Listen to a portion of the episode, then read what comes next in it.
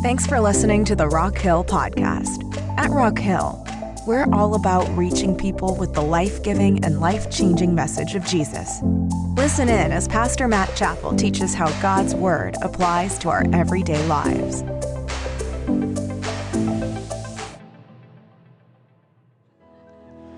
I love what the Bible says in Philippians chapter 2, verse number 9. Paul's writing to his dear friends at the church at Philippi, a church that he started, and he says this Wherefore God also hath highly exalted him and given him a name which is above every name, that at the name of Jesus, everybody say Jesus that at the name of Jesus, every knee should bow of things in heaven and things of earth and things under the earth. And at the name of Jesus, that everyone should confess that Jesus Christ is Lord to the glory of God the Father. Anybody thankful today that Jesus is who he says he is, that Jesus is not just a good person, a good man, he is God in the flesh, and he is who we worship today. And we are gearing up for Easter weekend at Rock Hill and uh, we're praying that God is going to give us a great Easter season and uh, Easter weekend. And uh, today we're going to start a brand new series of messages uh, that I'm very excited about for the love of humanity. And uh, we're going to be talking about the love of Jesus for humanity. And uh, we're going to be taking a journey with Jesus as he approaches the cross and approaches the grave on Easter weekend. And excited about this series. You can go and find a seat this morning.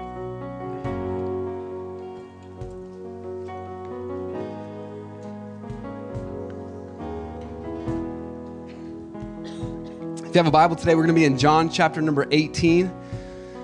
John chapter number 18 is where we're going to be.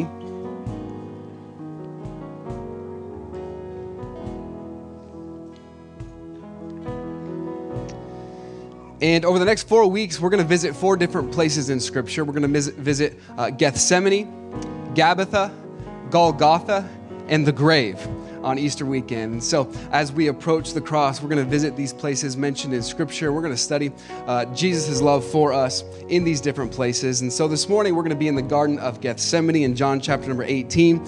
And I'd like to preach a message today that I'm calling No Surprises. No Surprises. And uh, we're going to start reading in John chapter 18, verse number 1. If you're ready, would you say amen?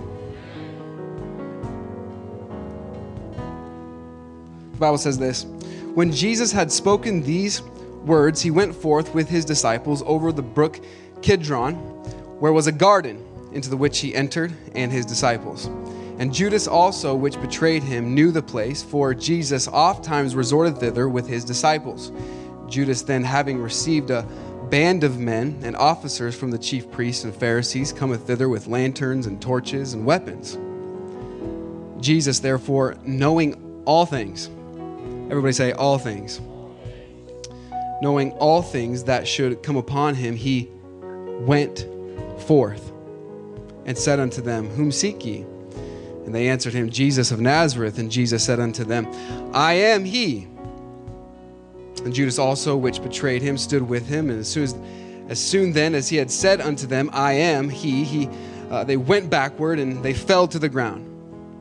Then asked he them again, Whom seek ye? And they said, Jesus of Nazareth. And Jesus said, I have told you that I am he. If therefore ye seek me, let these, the disciples, go their way. That the saying might be fulfilled which he spake of them which thou gavest me, have I lost none. Then Simon Peter, having a sword, drew it, and smote the high priest's servant, and cut off his right ear. And the servant's name was Malchus. Then said Jesus unto Peter, Put up thy sword into the sheath. The cup which my Father hath given me, Shall I not drink it? Let's have a word of prayer together this morning. Lord, thank you for this day you've given us. God, thank you for this opportunity to come together and to worship you this morning.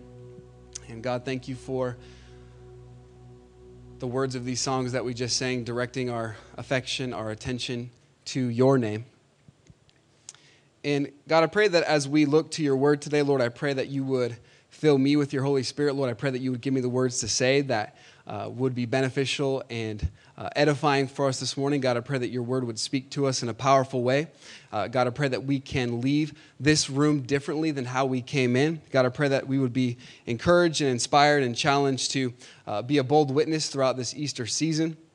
And God, I pray that we would understand your heart in the garden and just how much you love us. In Jesus' name, and everybody said, how many of you would say that you startle easily? Can I see your hands? You startle easily. Uh, my wife, Katie, she startles easily, and uh, it's for that reason that I like to hide in the house sometimes and jump out and scare her. And uh, I used to do that often. I don't do it quite as much anymore because one time I jumped out and scared her, and she started to cry, and it made me feel like a terrible person. And so uh, I don't do that anymore. Uh, but we still uh, like to jump out and scare our children. We have three children, five and under, and it's still fun to kind of jump out and scare them every once in a while. And yesterday, my wife, Katie, she sent me a video uh, when she was with the kids and she kind of scared them. And I brought that video for us this morning.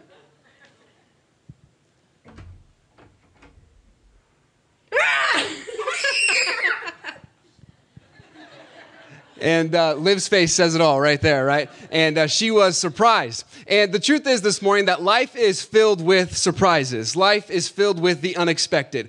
And uh, sometimes life hands us uh, good surprises, maybe an unexpected check in the mail, or maybe some loved ones came to visit you, or, or some good thing happened to you. And sometimes life gives us good surprises. And then sometimes life hands us uh, bad surprises, not so welcome surprises into our lives. This past January, we woke up, uh, Katie and I, everything was great. We went downstairs, we were getting ready for the day, and all of a sudden, Katie kind of kneeled over and she was in intense pain, and we didn't know why. We took her to the emergency room, and uh, they started doing some tests. A few hours later, she was in an emergency surgery that would save her life. And when we woke up that day, we were not expecting to go to the hospital. We were not expecting uh, for this to happen, but it was, it was just what the day had for us. It was a surprise in the day. Life is filled with the unexpected, life is filled with surprises. This is a truth that uh, James James, the brother of Jesus, he communicated so clearly in James chapter 4 when he says this in James 4, verse number 14. He says, Whereas ye know not, he says, Let me just tell you something. You don't know what shall be on the morrow. Uh, we don't know what tomorrow holds. We don't know what is uh, going to happen in our future. Life is filled with surprises, life is filled with the unexpected. But here's a truth that is deeply embedded in Scripture that is so encouraging for us today, and that is that nothing takes God by surprise. Nothing takes God by surprise. He is always aware. He is always active. He is completely omniscient. He is completely all knowing, all seeing, and all powerful. Is anybody thankful today that our God is completely omniscient? He is completely omnipotent. He knows it all. He sees it all. He is aware of everything. This is a truth that the Bible uh, tells us time and time again. The Bible says in Isaiah chapter 40, verse number 28 Hast thou not known, hast thou not heard that the everlasting God, the Lord, the creator of the ends of the earth, fainteth not, neither is weary? There is no searching of his understanding. His understanding knows no limits. The Bible says in Isaiah uh, 46, verse, uh, verse number 10, declaring the end from the beginning and from the ancient times the things which are not yet done, saying, My counsel shall stand and I will do all my pleasure. See, God knows the beginning to the end, the end to the beginning. He knows it all. Job said this in Job chapter 37, verse number 16. Dost thou know the balancing of the clouds, the wondrous works of him which is, watch this, perfect in knowledge. He knows it all, and I think it's very important for us to understand this morning that when it comes to uh, uh, when it comes to uh, uh, uh, all the information in the world and what we're going through, God is always in the know. He knows it all. Whatever you're facing today, God already knows. Whatever you're stressed about, God already knows. Whatever is filling your heart and mind with anxiety, He already knows.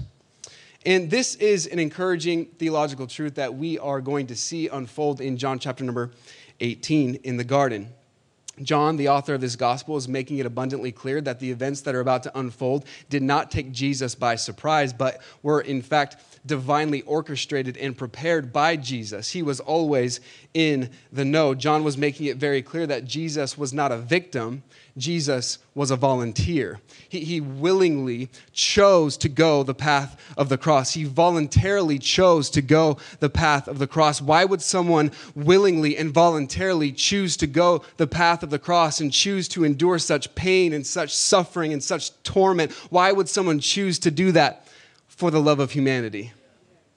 He did it for us because of his great love that he has for us. John chapter 13, verse number 1 says this Now, before the feast of the Passover, when Jesus knew that his hour was come, now, all throughout Jesus' ministry, time and time again, he said, Mine hour is not yet come. Mine hour is not yet come. And the disciple says, Do this miracle. And Jesus, will you do this? And he said, Time and time again, My hour is not yet come. But now we see his hour is come. And he says, Mine hour uh, is come that he should depart out of the world unto the Father, having loved his own which were in the world, he loved them unto the end. And so, why did Jesus go to the cross? And why did Jesus uh, uh do all of this voluntarily? It was because of his great love for us. And we come to John chapter 18, and Jesus had already spent time with his disciples in the upper room. They had had the Last Supper. Jesus establishes the new covenant, and uh, they leave uh, that place, and now they are headed to the Garden of Gethsemane. Now, in Scripture, there are three gardens that uh, really have an impact on all of eternity. The first garden is the Garden of Eden. This is where uh, life began. This is where uh, uh Adam sinned, and that sin triggered the fall of humanity, which put a curse on creation and, and upon uh, the earth. And so we see the Garden of Eden back in Genesis chapter number three. At the end of time, the Bible tells us in Genesis chapter number, or uh, Revelation chapter 21, 20 and 21, we learn about the garden city of heaven. This is Eden restored. This is when uh, we get to enjoy the presence of Jesus forever. We get to experience the, the riches and the beauty and the wonder of heaven forever uh, when we uh, go to heaven with Jesus. That is at the end of time. We see uh, the Garden of Eden, we see the garden city of heaven. And right in the middle, we have perhaps the most significant garden in all of history, and that is the Garden of Gethsemane. And it's in this place where Jesus was betrayed, where Jesus was arrested and taken to be crucified. Uh, several years ago, Kate and I, we were in Israel and we visited this garden. And it's in this place where Jesus was about to experience great pain and great suffering because he loves us. William Barclay says this about Jesus' time in the garden. He says, Few scenes in Scripture so show us the qualities of Jesus as does the arrest in the garden. And so, what I would like to do this morning is I would like to learn from Jesus. Is that okay if we do that this morning? I'd like to look at Jesus in the garden, and I want to glean some principles about Jesus and some truths about Jesus that I believe that we can apply to our own lives this morning. If you're ready, would you say amen? amen. Number one, four principles about Jesus from his time in the garden. Number one, Jesus relied on the power of prayer to sustain him. Jesus relied on prayer to sustain him. Notice verse number one. It says this When Jesus had spoken these words, he went forth with, with his disciples over the brook Kidron, where was a garden into the which he entered, and his disciples. And so, as Jesus is approaching the Garden of Gethsemane, which was a private garden that someone allowed Jesus access to, as they are approaching this garden, the Bible tells us that uh, they walk over, they pass over the brook Kidron. Now, we know that this was uh, the season of the Passover. We know that there would have been uh, millions of people in the city of Jerusalem. This would have been an unbelievably crowded time. In fact, uh, the historian Josephus tells us that there was a census taken around this time that perhaps upwards of 250,000 lambs were being slaughtered at the temple during the Passover. And so this was a bloody scene. This was an incredible, chaotic uh, scene that is taking place. And what would happen is someone would come and they would uh, sacrifice an animal there at the temple, and literally the blood from the animal would uh, spill onto the altar. And from the altar, they had channels that would go and flow into the brook Kidron. And so history tells us that during the season of the Passover, the brook Kidron would have literally been bright red from all the blood that was flowing to it. And so, as Jesus passes over the brook Kidron, he is seeing the blood from all of the Passover lambs that were being slaughtered, and it is a vivid reminder of the perfect sacrifice that he was about to make as the perfect, spotless Passover lamb. And so, Jesus is already seeing and understanding what is about to take place. He's seeing the blood uh, flow through the river as he passes over Kidron and he comes to the garden. And John doesn't tell us specifically right away um, what's taking place in the garden. Uh, the other gospels, the synoptic gospels, Matthew, Mark, and Luke, they tell us John was written well after the other gospels, and so he doesn't include some of the details that are already included in some of the other gospels. And so uh, he doesn't tell us exactly what happens, but we know in the book of Matthew that it says this in Matthew 26, 36, then Jesus, uh, then cometh Jesus with them to a place called Gethsemane, and saith unto the disciples, Sit ye here while I go and pray yonder. And so what Jesus does when he gets to the garden is he spends a considerable amount of time in in prayer. He begins to pray. And I want us to see two things about uh, Jesus' prayer in the garden, two, two things that kind of characterize his prayer. And the first thing was pain. Um, I was thinking about this this week. The worst pain that I've ever been in. How many of you can think of a time or a moment in life where you can remember the worst pain that you have ever been in? Anybody like that? I remember the worst pain that I was ever in was in the country of Costa Rica. I was on a mission trip uh, with some teenagers, and uh, we were uh, doing some missions work in Costa Rica. Everything was going great. Everything was fine. When all of a sudden I felt some intense pain in my side. And uh, I wasn't sure what it was. And I was trying to drink a lot of water, but I ended up just kind of vomiting a lot. And, and uh, my side was killing me. And I didn't know what was going on. I found out later that I had kidney stones. And uh, it was a terrible, uh, terrible pain. It was the worst. And and uh, we had a, a doctor had to come to the, uh, uh the hotel room there and they were giving me an iv and they were all speaking spanish. I had no idea what they were doing but i was just like i don't care. Just, just make me feel better. And uh, i ended up going to the hospital and i was in the hospital and i was just kind of waiting. My cousin julie was actually there with me and i actually vomited and some of it got on her foot. I'm so sorry about that julie. Uh, true story. And uh, i rushed into the room and they were about to give me um, all kinds of medicine. They're about to give me a shot of medicine. I had no idea what it was and i was kind of like what are you about to give me? And the missionary that was there with us, he just smiled at me and he said, he said, it's better than morphine. And I was like, what does that mean? Like, what are you about to give me right now? And they gave me a shot and I started to feel a little bit better. But that was without a doubt uh, the worst pain that I was ever in. It was extremely uncomfortable. I was so ready to just uh, have that experience be done. But I want to tell you this morning that that pales in comparison to the pain that not, not only that Jesus felt on the cross, but that Jesus was experiencing in the garden.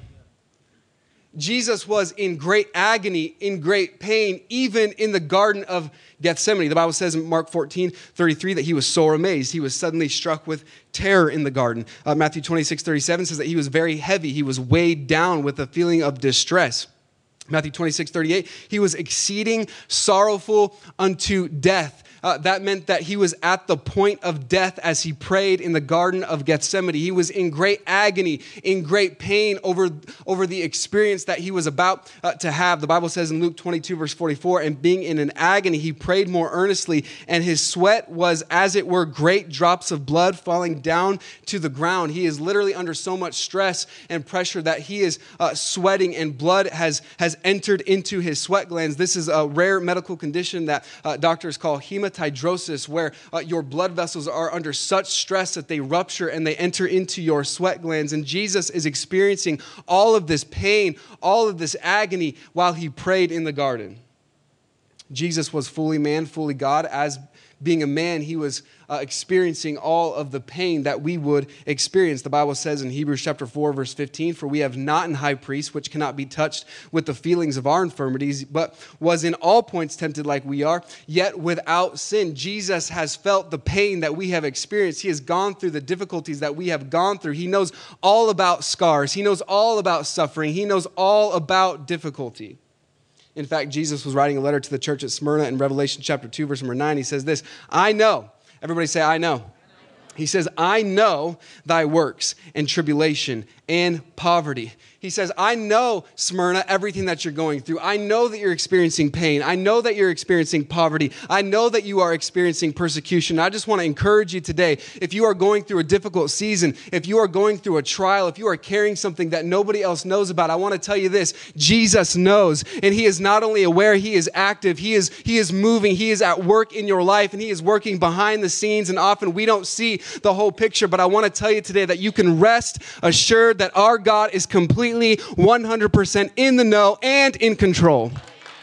He knows it all. He's experienced the pain that we've experienced. He's experienced the suffering that we have experienced. And Jesus here is under great pain while he is praying in the garden. But I want you to see not only his pain, but his, his pattern. Because notice what it says in verse number two. And Judas also, we'll talk about Judas in a second, Judas also, which betrayed him, he knew the place. Now, how did Judas know the place? For Jesus oft times resorted thither with his disciples. Jesus had a pattern of praying at Gethsemane. Jesus had a pattern of going uh, to prayer. Jesus exemplified this pattern uh, of prayer. And so, yes, he experienced pain, but he also exemplified a pattern. And I want to encourage you today when you are experiencing pain to emulate the pattern of Jesus and to go to the Lord in prayer. And so, he had this pattern of going to Gethsemane. In fact, there's this interesting section in the book of John, uh, John chapter 7, verse uh, number 53. It's the last verse in the chapter. It says this Jesus was done teaching and doing ministry. And it says this Every man went unto his own house. So Jesus is done teaching, he's done for the day, and, and everybody goes to their own house. The very next verse in the very next chapter says this Jesus went unto the Mount of Olives, where was the Garden of Gethsemane. And so everyone goes home. Jesus goes to Gethsemane. Why? Because prayer is where Jesus felt at home. Everyone else goes home. Jesus says, I'm going to go pray because prayer was something that was very familiar to him. It was not something that was foreign to him. I wonder today, is your prayer life something that is familiar or something that is foreign? Is it something that we're accustomed to, we're used to, we have a pattern of prayer, or is it like, it's been a while, God? Is it something that's foreign? Is it something that's familiar? G. Campbell Morgan, he said this we need to maintain the life of fellowship with God. However dark the day, however rough the way, for the soul at worship is the soul who is ever guarded against temptation. He says, when you are going through extreme difficulty, you must maintain that fellowship with God and exemplify that pattern of prayer. It's to that end that uh, we're excited about leading into Easter. We're going to hear more about this in a minute for Cover the City campaign, but we're going to have five nights of prayer leading into Easter weekend. Monday through Friday, every night we're going to meet at Miller Park and we're going to spend time in prayer together because as a church, we believe in the power of prayer and we want to set a pattern of prayer in our lives just like Jesus did. And so Jesus relied on prayer to sustain him. Even though he was going through great pain in the garden, he had this pattern of praying. If you're with me, would you say amen? Jesus relied on prayer, and so can we. Notice number two this morning Jesus moved forward in the face of opposition. Jesus moved forward in the face of opposition. The Bible tells us in Luke chapter number 22, verse number 3 then entered Satan into the heart, into Judas, surnamed Iscariot, being of the number of the 12. And so Judas, who was never a true follower of Jesus, is now under the control of Satan and he is going to uh, betray Jesus. And the Bible says this in verse number three. It says, Judas then, having received a band of men, and officers from the chief priests and Pharisees cometh thither with the lanterns and torches and weapons. And so Judas gets these guys together. There's, there's different groups here. The first is a band of men. In, the Greek, it's the word spira. It means a cohort. This was a Roman cohort. It was a military group of men uh, that, that ranged between 600 to 1,000 people. And so Judas goes and he grabs this Roman cohort of soldiers, 600 to 1,000 people, and officers. This would have been, these would have been the Jewish uh, temple police. And so he gets the temple police and they band together and they're coming together to go and arrest Jesus. And so you have upwards of a 1,000 people getting ready to go and, and arrest an unarmed Galilean carpenter and they are going to, to arrest Jesus, the Romans and the religious. And it's interesting because typically the Romans and the religious, they did not get along. They hated each other. Uh, the religious, the Jews, they wanted nothing to do with the Romans because uh, they were oppressed people. And the Romans, they didn't care too much for the Jews, for the religious. But here we see them actually coming, together, coming together in this unholy alliance uh, under the same banner of arresting Jesus. And so they get ready to go and they are going to arrest Jesus. Notice what it says in verse number four. Jesus, therefore, knowing all things, nothing took Jesus by surprise. He, he knew this was about to happen. He was completely in control. This was divinely orchestrated. He knew all things. He is completely sovereign. Uh, that should come upon him. Went forth and saith, said, said unto them, Whom seek ye? And so Jesus was completely in control. And I love that Jesus did not choose the garden as a place to hide, but that he chose the garden as a place to be found. Jesus wanted them to come. He knew what was about to happen. He knew that he had to go to the cross for the redemption of humanity. This was all a part of the plan. And I love this. Knowing all things, knowing the cross was before him. Knowing torture was before him, knowing great pain was before him, knowing great adversity was before him, knowing betrayal was before him. Watch this. He went forth. I love how one author says it. One author says that Jesus, as a roaring champion, he takes the first step towards the enemy knowing everything that was about to happen, Jesus did not shy away from the adversity, but he actually took a step closer to the adversity. He took a step closer to the opposition because our God is always in control. And I'm so thankful that Jesus did not flinch in the face of opposition, but that he took a step forward. And I want to tell you today that the same power uh, that rose Jesus from the dead is available within us. And so when adversity comes into our lives and when opposition comes into our lives, we don't have to cower in fear. We don't have to take a step back and quit, but that uh, with the boldness of a lion that Jesus, Jesus can give us, that we can take a step forward towards the opposition. We can move forward towards the opposition and say, hey, it's not my strength, it's His strength within me. Jesus was about to experience great pain, great suffering, great difficulty, but he took a step forward. Aren't you thankful today that Jesus took a step forward for you and for me? He knows the enemy is coming. He doesn't go and hide. He didn't say, Come on, guys, let's go. No, he went out to meet them and to greet them. Jesus is completely sovereign, and we see his sovereignty, but we also see his deity. Notice the next verse, verse number five. They answered him, Jesus of Nazareth. Jesus says, Who are you looking for? They said, We're looking for Jesus of Nazareth. Jesus said unto them, I am he. Now, in, in, in the Greek, the word he is, is omitted. He's just saying, I am. I am. And Judas also, which betrayed him, stood with them. And so when, when they ask, Who are you looking for? Jesus of Nazareth, Jesus responds by saying, I am. This is a title. In the Greek, it's ego eimi. It's the title uh, uh, uh, used nine times in the book of John. It's what theologians call the tetragrammaton, the, the name of God. The tetragrammaton, the name of God. Exodus chapter 3, verse number 14 says, And God said unto Moses, I am that I am. I am that I am. And he said, uh, Thus shalt thou say unto the children of Israel, I am hath sent me. And so this was the divine title. This was Yahweh. This was Jehovah. And so when uh, the band of men, when the Roman co- cohort, when they said, uh, We're looking for Jesus of Nazareth, Jesus responded by saying, I am. He was using that divine title. What was he saying? I'm not merely a good teacher. I'm not merely a good person. I am God in the flesh. I am King of kings. I am Lord of lords. I am uh, the living uh, water. I am the bread of life. I am the resurrection. I am the way, the truth, and the life. What was he saying? I am that I am.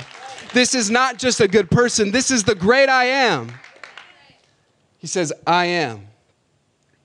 I love what one theologian says, he says, at that point, the enemy saw clear. You may accept the lofty claims of Jesus. You may take him as very God, or else you must reject him as a miserable, deluded enthusiast. There is really no middle ground.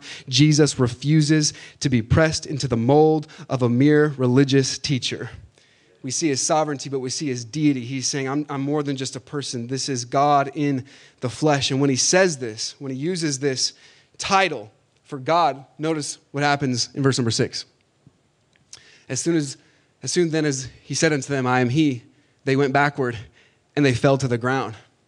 Can you imagine around a thousand men falling to the ground at the name of Jesus? Can I tell you today and remind you today that there is power in the name of Jesus, that there is power in the words of Jesus. At the name of Jesus, every knee will bow. There is power in the name of Jesus. Isaiah chapter 11, verse number 4 says this But with the righteousness shall he judge the poor and reprove the equity for the meek of the earth, and he shall smite the earth with the rod of his mouth. There is great power in the words of Jesus, and with the breath of his lips shall he slay the wicked. And so we see this great demonstration of Jesus' power. Now, if I'm one of those soldiers, at that point, I'm second guessing what I'm about to do, right?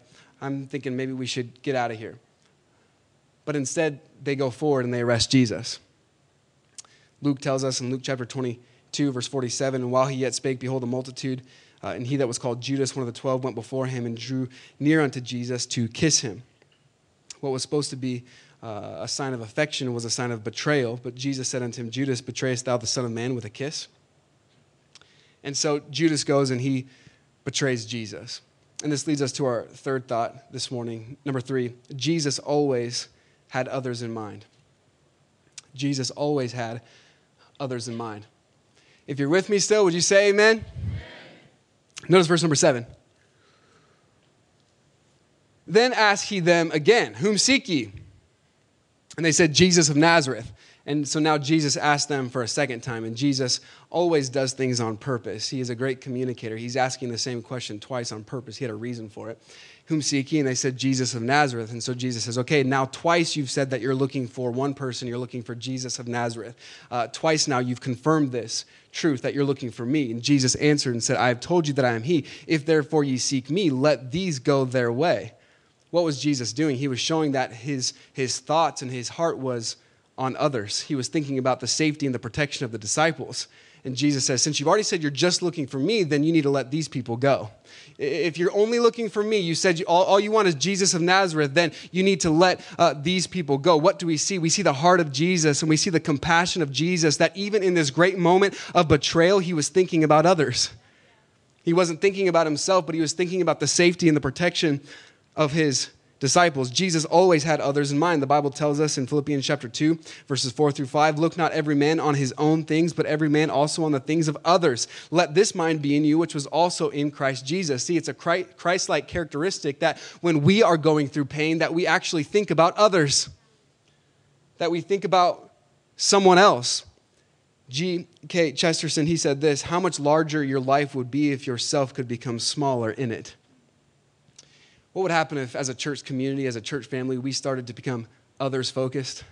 What would happen if we really started to care about others uh, more than ourselves? I believe that we'd have no problem getting out 100,000 invitations for Easter. I believe we'd have no problem inviting people in our community to come on Easter weekend, and we would let the love of Jesus shine in our lives and shine through us to make a difference in this community in which God has placed us. Jesus loves them, and so he protects them. He says, Let these go. We see the protection of Jesus. Psalm 138, verse number 7 says, Though I walk in the midst of trouble, thou wilt revive me. Thou shalt stretch forth thine hand against the wrath of mine enemies, and thy right hand shall save me. Even when we are going through great uh, trouble, even when we are going through great uh, difficulty, Jesus promises to protect us and to keep us with his right hand. And so we see this, this compassion, but I want you to see also completion. Notice the next verse in verse number 9. It says this that the saying might be fulfilled. Everybody say fulfilled which he spake of them which thou gavest me, I have lost none. Now, in Jesus' high priestly prayer in John chapter 17, he prayed this in verse number 12 While I was with them in the world, I kept them in my name. Those who uh, thou gavest me, I have kept, and none of them is lost. And so, uh, this was a fulfillment of the words that Jesus spoke back in John chapter number 17. He's keeping them safe just like he promised. And can I tell you today that whatever God promises will always come to pass? Whatever God declares will always come to fruition. If God said it, you can trust it. If God declared it, you can can receive it and know beyond a shadow of a doubt that it will come to pass. Whatever God has communicated, uh, whatever is communicated by God, will be completed by God. The Bible tells us in Joshua 21, Joshua is coming to the end of his life, and in verse 45, he says, There failed not, uh, uh, uh not aught any good thing which the Lord had spoken unto the house of Israel. All, everybody say, all all came to pass. Joshua said, Every word that God declared came to pass. The Bible says in Isaiah 55 11, So shall my word uh, be that goeth forth out of my mouth. It shall not return unto me void, but it shall accomplish that which I please, and it shall prosper in the thing uh, whereto I sent it. Can I tell you today that it's not about what I have to say, it's not about what we think, but it is about what God says in His word. And He says that His word will not return void, it will not fail. Anybody believe today that the words of God are perfect? They will be completed, they will not fail us. We have a more sure word of prophecy. Jesus said, I'm going to keep you safe. And that's exactly what he did. We come to a final truth that we learn about Jesus. Number four, Jesus submitted to a greater purpose. Jesus submitted to a greater purpose. If you got one more in you, would you say amen? All throughout Jesus' ministry, they misunderstood his purpose. They, they wanted him to be an earthly king. And uh, they thought that he was going to establish an earthly kingdom and overthrow the Roman government. But when they realized, man, Jesus is talking about eternal things and he's not going to do that right now, then they turned on him. They betrayed him. But Jesus always had a greater purpose. He always had something greater in mind. The, the plan of redemption, the plan of salvation was an eternal plan. That was his greater purpose. And, and I want you to see in these closing two verses, in verse number 10 and 11, two things. I want you to see the resistance from Peter. Notice what it says in verse number 10. Then Simon Peter, having a sword,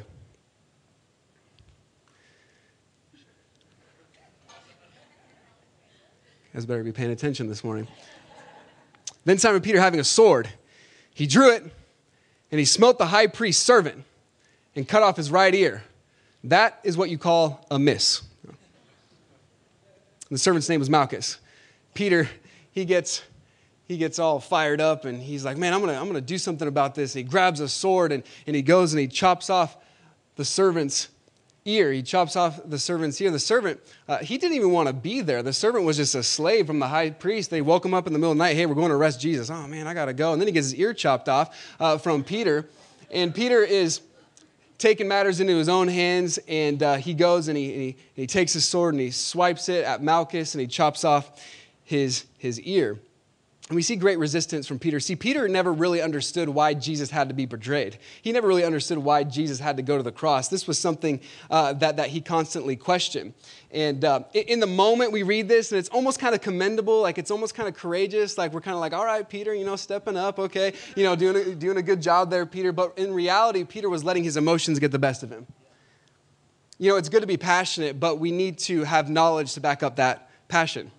The Bible says in Romans 10, verse number 2, For I bear them record that they have the zeal of God, but, but not according to knowledge. And so we've got to partner zeal with knowledge. And here Peter had zeal, he was fired up, but he didn't do it according to knowledge because Jesus already told him that he had to go to the cross. He already knew this was the plan. This is something that Peter struggled with time and time again. In fact, in Matthew chapter 16, it says, uh, From that time forward, Jesus began to show unto his disciples how that he must go. Everybody say, must go he must go into Jerusalem and suffer many things of the elders and the chief priests and the scribes and be killed and be raised again the third day. Then Peter took him and began to rebuke him, saying, Be it far from thee, Lord, this shall not be unto thee. No, Jesus, you can't go to the cross. What do you mean? You can't suffer. Not our Lord, not my Jesus. You can't do this. But he turned and he said unto Peter, Jesus said, Get thee behind me, Satan.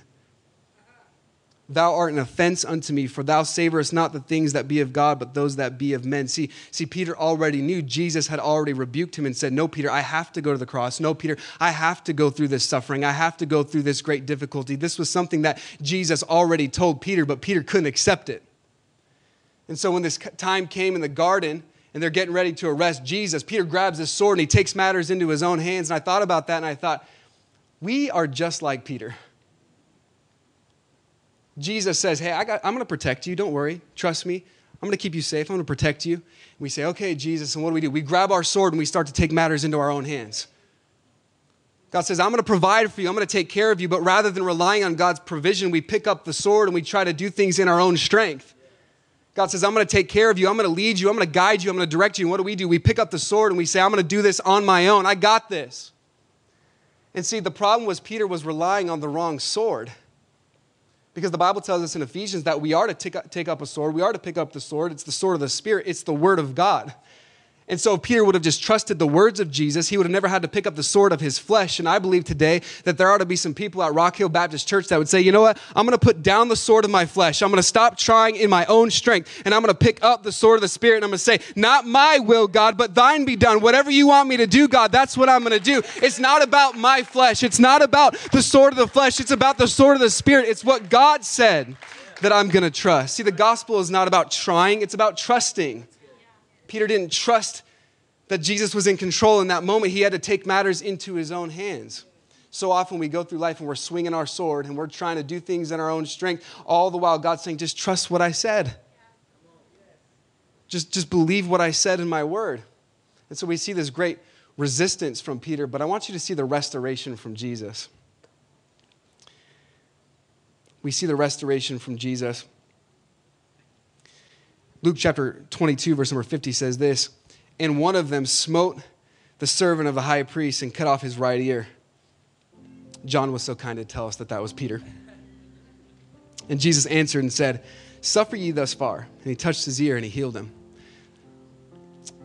The word suffer ye, it means allow me. Jesus was constrained, they were holding him back. He was constrained, and Jesus said, Peter. And then he looks to the guys that are holding him back and he says, Allow me. He picks up his ear and he heals him. This is a beautiful picture of the grace of God. Malchus didn't ask for the healing. Malchus didn't have, represent any faith that we know of. But we see the love of Jesus shining through again, and his grace is extended to Malchus. See, yes, Jesus loved the disciples, but he also loved Malchus. And we see his grace extending through yet again. Philip Yancey said this grace, like water, flows to the lowest part. God's grace is available for all men. Titus 2, verse 11 says, For the grace of God that bringeth salvation hath appeared to all men. Aren't you thankful today for the grace of God that has appeared to all men? So we see the restoration from Jesus. He picks up the ear, he heals Malchus. We see the grace of God. And then notice the last verse in verse number 11. Then said Jesus unto Peter, Put up thy sword into the sheath. Peter, stop trusting yourself. Stop trusting in your strength. Put up the sword into thy sheath, put that away. The cup which my Father hath given me, shall I not drink it? Peter said, I ha- Jesus said to Peter, I have to drink from this cup. See, a cup is often symbolic of, of pain, of suffering, of judgment. All throughout Scripture, we see that there was the cup of judgment, the cup, cup of pain and, and suffering. A cup is often a picture of, of, of difficulty. That's why many trophies are in the shape of a cup, because it is symbolic of the struggle and the toil that it led to the victory. And so Jesus said, I have to drink of this cup. I have to endure this suffering. I have to do the will of my Father. The Bible says in Isaiah 51, verse 17, Awake, awake, stand up, O Jerusalem, which has drunk at the hand of the Lord the cup of his fury. Thou hast drunk in the legs of the cup of trembling and wrung them out. And so uh, a cup is often symbolic of judgment, of suffering, of pain. And Jesus said, I have a greater purpose here. I have to drink from this cup. I have to do this. It's necessary for the redemption of humanity. The Bible says in Philippians 2 8, and being found in fashion as a man, he humbled himself and he became obedient, obedient to the will of the Father, obedient to the cup that was given him. He became obedient unto death, even the death of the cross. Jesus was obedient. He was committed to the will of the Father. He was committed to go through suffering. He was committed to endure this pain and this contradiction of sinners. He was committed to go to the cross that was before him. Th- this entire scene in the Garden of Gethsemane happens under the authority of Jesus. Nothing took him by surprise. He knew it from the beginning uh, to the end. He, he knew exactly what was about to take place. This was all a part of the plan of redemption. And here's what I want us to see this morning Jesus relied on the power of prayer, and so should we. Jesus moved forward in the face of opposition, and so should we.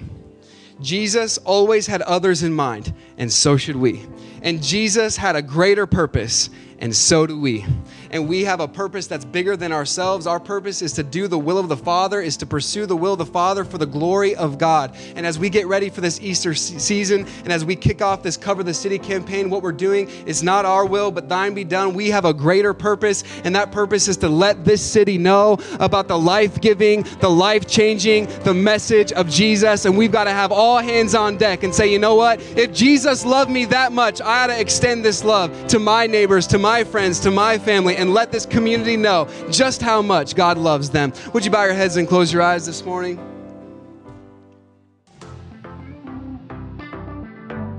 Thanks again for listening today. If this message was an encouragement to you, let us know. You can email us at hello at rockhill.church and keep up with all the latest news at rockhill.church or on Instagram at rockhillchurch.